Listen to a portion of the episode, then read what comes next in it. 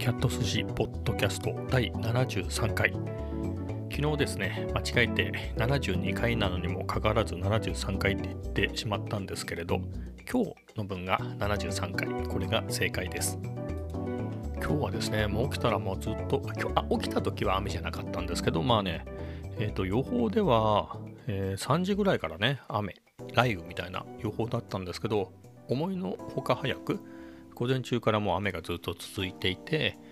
えーと、その後ね雨雲レーダー的なやつのね予測を見てもちょっと今日は夜まで雨が止まないのかなって思ってたんですがえっ、ー、とね何時ぐらいだろうな？3時ぐらいかな？逆に3時ぐらいに、えー、雨が上がってその後ねずっとえっ、ー、と晴れとまではいかないですけどね。何て言うんでしょう。東側が雲で西側が晴れてるみたいな感じでね。えっ、と、えー、雨に降られず散歩に行くことができました。まあ例によってカフェ散歩なんですけれどえっ、と何日ぶりだろうな。カフェ散歩は昨日も行ってる毎日行ってるんですけれどあのケーキセットのあるカフェですね、えー、ケーキ屋さんとパン屋さんとカフェがね一つになってるところえっ、ー、と、何日かぶりかできましたね。何日かって言っても多分3日ぶりぐらいでしょうか。3日か4日ぶりでね、行ってきて、今日は生シュークリームを食べました。いちごが乗っててね、美味しいんです。で、この様子はね、えっ、ー、と、毎週アップしている Vlog、YouTube にの動画にも載せてるんですけれど、あの、カフェ散歩のえー、コーナーとしてね、えー、毎回載せてるんですけれど基本的にねここ全部動画で撮ってるんですけれど、えーと、ブレないように一生懸命息を止めてグーって撮ってたもんですからえーと、撮ってる本人以外は、えーと、動画だと思われてないみたいなことに気づきまして、ま、これはどうしたもんかと、まあ、容量も食いますからね動画で撮ると。今 4K4K 動画で撮ってるので、えー、まあ、地立もでね、結構容量を組んで、も写真と区別がつかないなら写真でもいいかなという気がちょっとしてきましたが、えー、今のところはインスタ用に写真っていうのはもともと撮っていて、まあ、インスタ用の写真と動画両方撮ってますから、まあ、次のね、えー、動画でどうしようかなって感じですね。で、その動画なんですけれど、えっ、と、昨日、今日か、今日アップした分で、ついに50本えっ、ー、と、何度かこの話してますけど、最初僕インスタグラムにアップしてたので、えー、そこから含めてね、そこから始めて50本目ですね。えー、まあ、YouTube にもね、えー、その動画を再編集したものを、えアップしてるので、まあ、数的に50本。YouTube でも、え50本なのは間違いないんですけれど、チャンネル登録、登録じゃないな、チャンネルを作ったのが6月なのでね、YouTube としてはまだ1年経ってないんですけれど、えー、ま動画を作って公開してからっていうのはもう1年経ってますね。それで50本っていうのが。うん。まあでもね、1年って52週のはずですよね。なので、えー、まあ毎週ね、1本上げてたらそういう感じですねっていう。ということはね、えー、っと、100本いくっていうなると、もう1年後っていうことですよね。約1年後になりますね。ペース変えないんであれば、えー、そういうことになるんだなっていう。もうこの、v、この Vlog じゃないや。ポッドキャストはね、毎日だからもう2月に始めたのにもう73本ですからね。早い。まあ、ポッドキャストやってる感じで言えばね、この喋ってる様子をね、えっ、ー、と、この喋ってる様子と毎日カフェ散歩には行ってますからね、それと猫いじったり、いじったりっていうのは、モフモフしたりっていうのもしてますから、まあ、それと、えっ、ー、と、散歩の様子とかね、まあ、そこにアフレコでこのポッドキャストみたいな感じで5分も喋れば、えー、毎日の Vlog 更新っていうこともできなくはないんですけどね。ちょっと、うん、まあ、自分がやってもそんなに面白いものができる感じはないなとか思いますね。まあ、例えばね、旅行とか何かの本当何日間かのね、えー何て言うんでしょう速報的な感じで、えー、毎日ざっと上げるみたいなのはありかなと思うんですけれどまあ今のところは、えー、このウィークリーのスタイルでいいかなと思っています。まあ最近ですねまあこの50本目だっていうんでねまあ、ちょくちょくは見返しているんですけど過去の動画なんかもねほんと1本目からねずっと見返したり、えー、最近してたんですけれどまあ本当の1本目っていうのはなかなか今見てもいい出来だな初期のやつでもね1本目2本目ぐらいのって結構なかなか頑張ってるなっていう感じが非常にしますね。えー、かといって、えー、その途中のもねいろいろ例えば、えー、料理の動画を撮ってみたりとかあの猫のね、え猫の取りためた猫の動画だけを集めたやつとかねそういうのを作ってみたりまあ自分なりにいろいろ工夫してるんだなとでもう本当ね今年の年明けぐらいからですかね。年明けぐらいからはえー、と今のスタイルの基本みたいなのはできてきたのかなという感じがします。特に、えー、カフェ散歩に行くようになってからは、まあ、そんな感じですかね。一つの型ができつつあるなというのを、えー、感じています。もうほんと最近は、え場面転換のねトランジションっていうところのアニメーションも、え新たにいくつも作ったのでまあそれをね無理に全部使う必要もないなとも思ってはいるんですけれど。アフレコも1月の後半からですかね、今使ってるこのオーディオテクニカの ATR2100XUSB を買ってから始めて、えっ、ー、と、最近はね、3月か、3月にゼンハイザーの MKE200 っていうマイク、カメラ用のマイクを買ったので、もうカメラに向かって、えー、自分がしゃべるっていうようなのもね、ほんと毎回ですね、特に何か買った時はね、レビュー的にしゃべるし、あとはもうここ何回でしょうねもう4回ぐらい続けてますかねあのギターのね、えー、毎日練習してるギターの、えー、進歩具合を、え、毎週、え報告するっていうコーナーもね今週のギターっていうコーナーも作ってて、ま、それは本当にね MK200 で、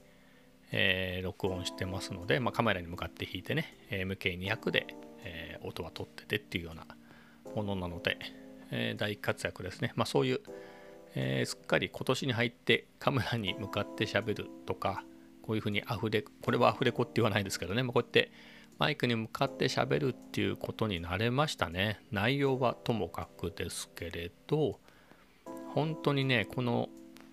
今喋ってる方のオーディオテクニカの ATR2100XUSB を買った、え、レビューみたいなやつですね。とかその翌週の動画。せっかく買ったのでアフレコしますみたいなえ、動画見るとね、まあ、そその動画を見てて、えー、見てね聞いてって思ったんですけど、まあ、かなり恥ずかしそうにやってますね、えー、恥ずかしいですねとか自分でもその動画の中で、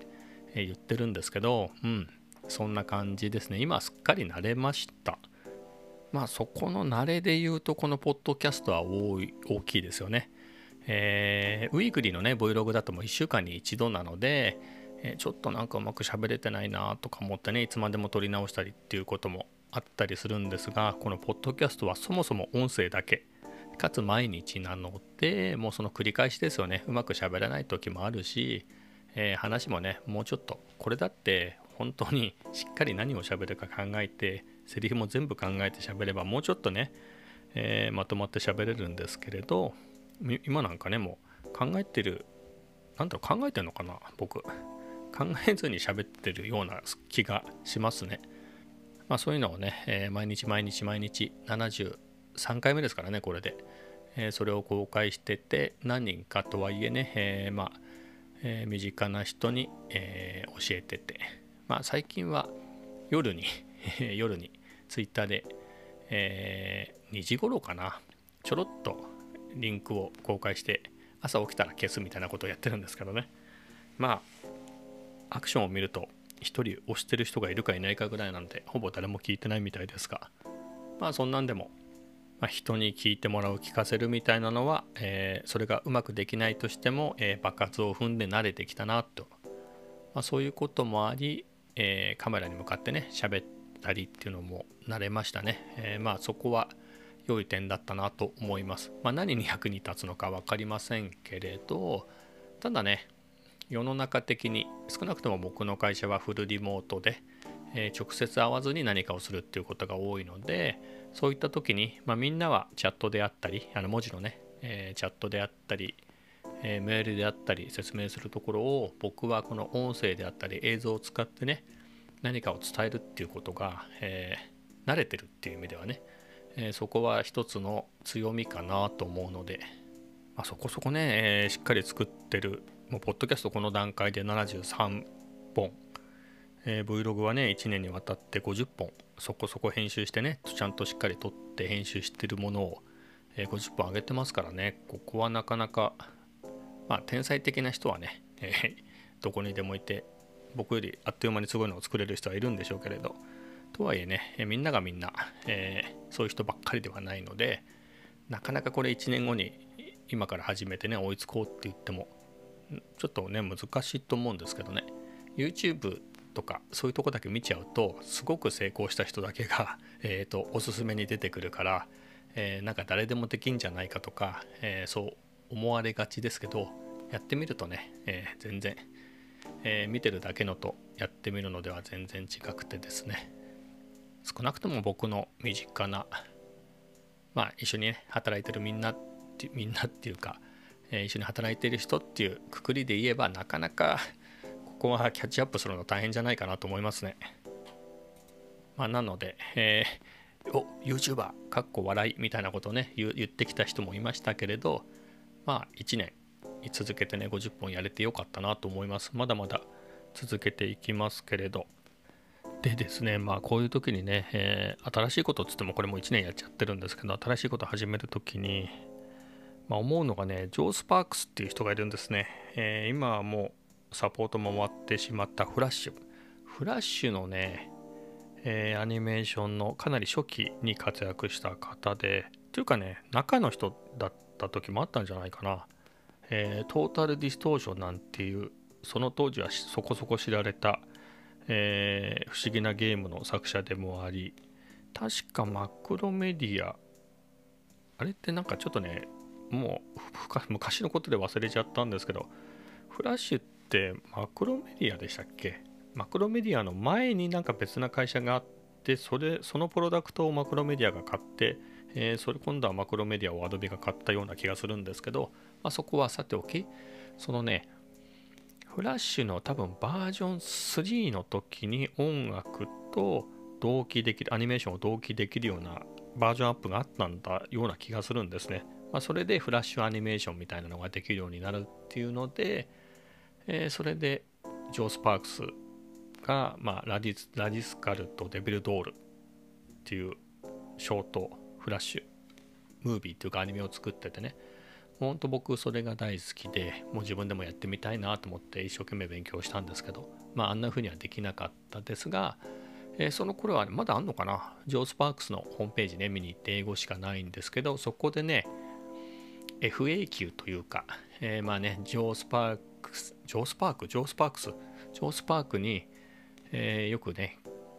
聞かれる質問みたいなところがあってそこでねまあ意訳してみると「Hey Joe、えー、どっから始めたらいいんだい?」みたいな。質問に対しての回答があってえっ、ー、とねもういいから何でもいいから今すぐ作ってそれを人々の前に、えー、見せろと、えー、それは絵でもいいし、まあ、フラッシュのアニメかもしれないしゲームかもしれないしポエムかもしれないけど何でもいいから、えー、今すぐ始めてそれを人の前にね人に見せろと。で人に見せるっていうのはね、えーと、インターネットのことだったんですけれど、えーと、それがね多分2000 2003年とかそんぐらい2000年前半ですねとにかく。そのぐらいに書いてあったんだと思うんですけれどそのホームページに。でその当時の言葉でねそのそうやって、えーと、いろんな人にね、えー、不特定多数のいろんな人にそうやって自分の作品なりを見せられるっていうのは、えー、未だかつてないなかったことなんだと。それが今簡単にできるんだからもう何でもいいからもう今すぐ今すぐ始めて今すぐ人に見せろっていうようなね、えー、それをね僕はすごく気に入っててえっ、ー、とその頃ですね多分2000年代中盤ぐらいまではえー、ほぼ日手帳、今でも使ってますけど、毎年毎年ね、新しいほぼ日手帳を買ったら、えー、そのジョーのね、えー、その言葉を、えー、と印刷して、えそれをね、チーズ切って、それを一番最初のページに貼って、えよく見返すっていうことをやってましたね。まあ、そういうところが、そういうところでですね、えこうやって僕が大してためにならないポッドキャストを毎日続けたり、えー、先ほども繰り返してますけれど YouTube でね Vlog を、えー、1年間毎週毎週アップして50本上げたりっていうのがね、えー、人に見られてあ変なチョコだなと思われても気にせずめげずに上げられるっていうのはそのジョー・スパークスの言葉ですね。そこの影響が一番大きいですね。えっ、ー、とそれで名前どうだったかなと思って、えー、改めてですね今インターネットで調べてインターネットで調べるっていうのも すごい20年ぐらい前のおじさんの発想ですけれど、えー、まあちょっとググってみたんですけれどまだホームページありましたね。ちょっと作り変えられていて、えまあそのホームページ自体にはそんなにコンテンツなかったんですけど Twitter であるとか YouTube、Tumblr なんかへのねリンクがあってそれを見たんですけれどいやびっくりしましたね。えっ、ー、とね YouTube はね、えー、登録者3000人ぐらいいますね。僕のが151人ですから、えー、ここはジョーの方が、えいますけれど。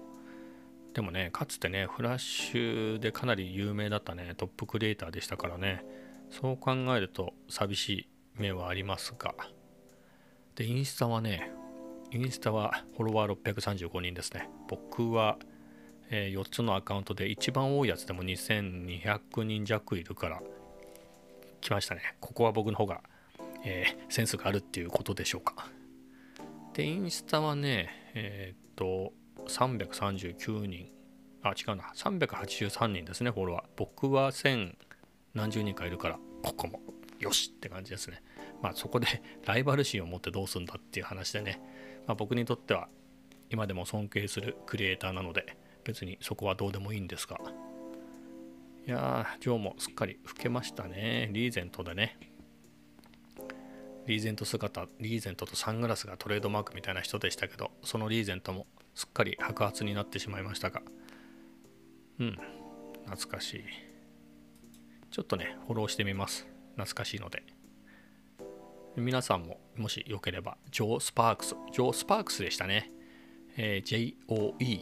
JOE-SPARKS ジョー・スパークスで出てきます。リーゼントしてえっ、ー、とこれレイバンかな？サングラスしてるのがジョー・スパークスです。うん懐かしい。じゃあもうね話題変わっちゃうんですけれどこのまま、えー、ジョー・スパークスつながりでフラッシュのネタでいくとフラッシュはね、僕最初アニメーションをやりたくて、フラッシュを勉強しました。フラッシュのね、3か4だったかな。僕が買った時には4になってて、そこはアクションスプリクアクションスクリプトも使えたんですよね。そそれなりに、えー、4だとかなり、えー、充実してたんですけれど、最初はアニメーションがやりたかったんですけど、アニメーションだけってわけにはいかなくてね、え、スクリプトもちょっとは使わないといろんなアクションができなかったんで、スクリプトも始めたんですけど、えー、そのうちスクリプトの方にはまってきまして、アクションスクリプト2.0ですね。うん。僕が好きだったのは2.0ですね。えっ、ー、と、本当に使いやすくて。結構ね、いい本があったんですよね。名前がね、思い出せないわ。えっ、ー、と、コリン・ムックっていう人が、その世界ではかなり有名で、コリン・ムックのね、オブジェクト思考で、えー、アクションスクリプトをねプログラミングするような本があってそれはかなりバイブル的な扱いでしたね。他にねもう名前忘れちゃった。一時えー、Yahoo のでフラッシュのコンテンツかなやるをえ何？うまくいってないな。Yahoo で Yahoo のアメリカのねまだ勢いがあった頃の Yahoo.com のフラッシュの何かをやられやられるようになった方でねその人の本がねえー、フラッシュ MX2004 ゲームプログラミングって本だったかな。まあ、全部英語の本だったんですけどね、それがすごく分かりやすくて、本当それは大好きな本でしたね。あの捨てちゃったんですからね、まあフラッシュがないですからね、あれは持っててもよかったなと思うんですけれど、本当にいい本で、その人のね、思想が、えっ、ー、とね、何でしょう、スクリプトは1箇所にまとめて書くっていう人で、で、画面には基本何も置かない。タイムラインの1フレーム目にスクリプトを全部書くとかそんな感じだったかな。そっからまあ外部のやつをインクルードするとかはあったような気がするんですけどまあそんなスタイルでね見やすかったですね。インベーダーゲームとか。そういうのね僕もその当時えー、フラッシュを中心としたフラッシュのねアクションスクリプトや PHP を中心とした、えー、テック系のブログをやっていたので、えー、まあ、そこでね、えーと、今からインベーダーゲームを作りますみたいなのをね書いて、え毎日作るみたいなことをね、え実況みたいな形でやってましたね。懐かしいです。その頃はねうん結構そのブログに載せた本とかいろんなものが売れましたね。結構まあねもう何て言うんでしょう。深津さん？フラディクトさんとかねあのギルドの、えー、ああいうねあの当時から一流だったし、まあ、言うまでもなく言うまでもなくっていうか、まあ、中村優吾さんとかあとはゲームなんかだと団子一味まだあると思うんですけど団子一味っていうサイトの人とかねまあすごい人山ほどいたんで、まあ、僕なんかヘナチョコでしたけどまあそれでもやっぱりちゃんとしたそこそこのサンプルを載せて、えー、ソースコードまで載せてねみたいな人ってそんなにいなかったんで、まあ、ニーズはありましたよ。全部フルのねアクションスクリプトだけであの音声の湯気とかのねそういう表現をしたりなんかアニメーションでねえっ、ー、とこうパスを書いてそれで動かすとかじゃなくてちゃんとスクリプトで計算してねやってたんでそういうので言うと誰だっけかな。そういった数学系の数学系の人でいたな。すごく役に立つ本の人。もう名前忘れちゃいました。えー、マスマスなんとかマスマスってあの数学って意味のマス。なんかそういう本をね書いてる人でいたな何でしたっけ？まあまあ、あのね、表紙は出てきてるんですよ。オライリーから出てたのかな。フラッシュアニメーション3.0みたいな、すごくダサい放題になってたんですけど、そうじゃない。えっ、ー、と、オリジナルはそうじゃない名前だったんですね。その本がね、すごく良かったんですよね。えっ、ー、と、ググりました。キース・ピーターズっていう人の、えー、アクションスクリプトのえー、Making Things Move っていう本ですね。これもまた強烈にすごかったですね。かなり、えー、読者多かったんじゃないですかね。あの頃のフラッシュの、えーと、スクリプトでガンガン書く会系の人にとっては。本当にね、何て言うんでしょう。うん、すごく勉強になりましたね。うまく言葉が出てこないですけれど。いや、これはいい本だったな。多分ね、僕このアクションスクリプト2.0版のやつを最初買って、3版が出たんでね3版も買って。その頃、えー、経営が変わってちょっと自分が直接手を動かすっていう仕事をしなくなってきてしまったので、まあ、っていうのとね、えー、フラッシュがエックマスクリプトの何て言うんですか標準から外れちゃうんですよね。あれ JavaScript と争ってて結局 JavaScript が勝ったっていうことでそれで3点アクションスクリプト自体が落ち目になってきてしまったっていうところもあって。でもだいぶ先行ってましたよね。HTML5 だなんだって言ってねやってたのってもう本当2000 2000年代中盤ぐらいにねフラッシュがやってたようなことですからね。フラッシュのアクションスクリプト3でやってたよね。2とか3でやってたようなことをねやってますからね。そういう意味ではだいぶ先を行ってましたね。懐かしい。あえっ、ー、とねこういったプログラミングで言うとまあ、その頃 PHP も一緒にやってて、まあ、JavaScript もやってましたけど jQuery なんかももうほんとバージョン最初のバージョンとかではなかったかな、えー、それぐらいで使ってたから。ですけどねもう今やね JavaScript とか VV な時代になっちゃいましたね、まあ、そこをやってもいいんですけれど Swift でね、まあ、ゲームプログラミングみたいなのをねちょっと勉強してみたんですよね。大したのは作れないとは思っててその通りだったんですけど何て言うんでしょう。かつてのね本当、え、僕の原体験にあるのがもう8ビットパソコンで作ってたベーシックでね作ってたようなゲームなので、まあ、そんぐらい気軽にね、えー、自由に使いこなせる言語が欲しいなっていうのでいろいろつどつどやっててまあそれに一番近かったのがフラッシュですかね。まあそれもなくなってしまったので SWIFT で代わりにしようかなと思ったんですけどねかなり大掛かりですからね SWIFT って僕にとっては。なのでもうちょっと気軽にできるような言語が欲しいなというのは今でも思ってますけれど、まあ、Python でやるのがいいのかななんかそういった確かフレームワークみたいなのありますよね。ゲームを作るのに、え8ビットっぽいゲームを作るフレームワークがなんか出てた気がするんですけれど、まあ、もしくはもう本当にね、えー、すごいゲームじゃなくてそういうの8ビットっぽいゲームって割り切ればまあ、JavaScript でもね、きっとそういう手軽なフレームワークあるのかなって気がするので、まあ、それでもいいかなと。えっ、とね、今、息子が、えー、今年20歳なんですけれど、え、まあなんかそういうのやってみたらっていうので、今年からね、本当 HTML5、CSS、JavaScript みたいな方をね、えー、3冊目今やってるのかな。そういうのをやってるんで、まあ、僕もその本を自分が僕が買ったんでね、その本を貸してもらって、えー、もう一回勉強し直して、えー、手軽なね、えー、本当ベーシックで遊んでたような、えー、レベルでいいんでね、そんぐらいで遊べる、気軽に遊べるような言語として、えーまあ、JavaScript とか、まあ、Python は仕事で使ってるんでね、ちょこちょこ。まあ、そのどっちかをやってみようかなと思います。で、思い出したんですけど、そんな感じでね、グラフィカルなやつを、えー、手軽にパパパッと試すのに欲しいなと思って勉強し始めたのが、プロセッシングなんですよね。僕、これって確か、えー、YouTube とかね、今1年ややりましたって話をしましたけれど、その動画を作り始めた時に動画がプレミアプロでね、動画の編集っていうのと、実はその数日前っていうか2週間ぐらい前にアフターエフェクツの方を始めてて、えー、なので、 After Effects とか、 Premiere Pro とか、あとはね、 Logic Pro であの音楽の制作も始めてみたっていうのがあったんですけれど、それと同じ、多分同じタイミングで Processing も勉強始めたんですよね。ただ、えっ、ー、と、動画、いわゆる動画の方が、えー僕,、まあ、僕基準では軌道に乗ってしまったので Processing は、えー、フェードアウトしてしまったんですけれどね、まあ、そういうところもあり、まあ、別にプロセッシングでも何でもね手軽に、えーと、自由に、えー、そこそこ自由に扱えれば何でもいいので、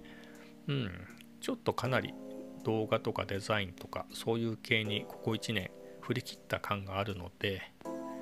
まあ、Python が JavaScript でなんかやってみようかなとを急に思いました。えー、早速ですね、えー、この収録はこの辺にして、えー、何をやるか、えー、と考えます。それではまた。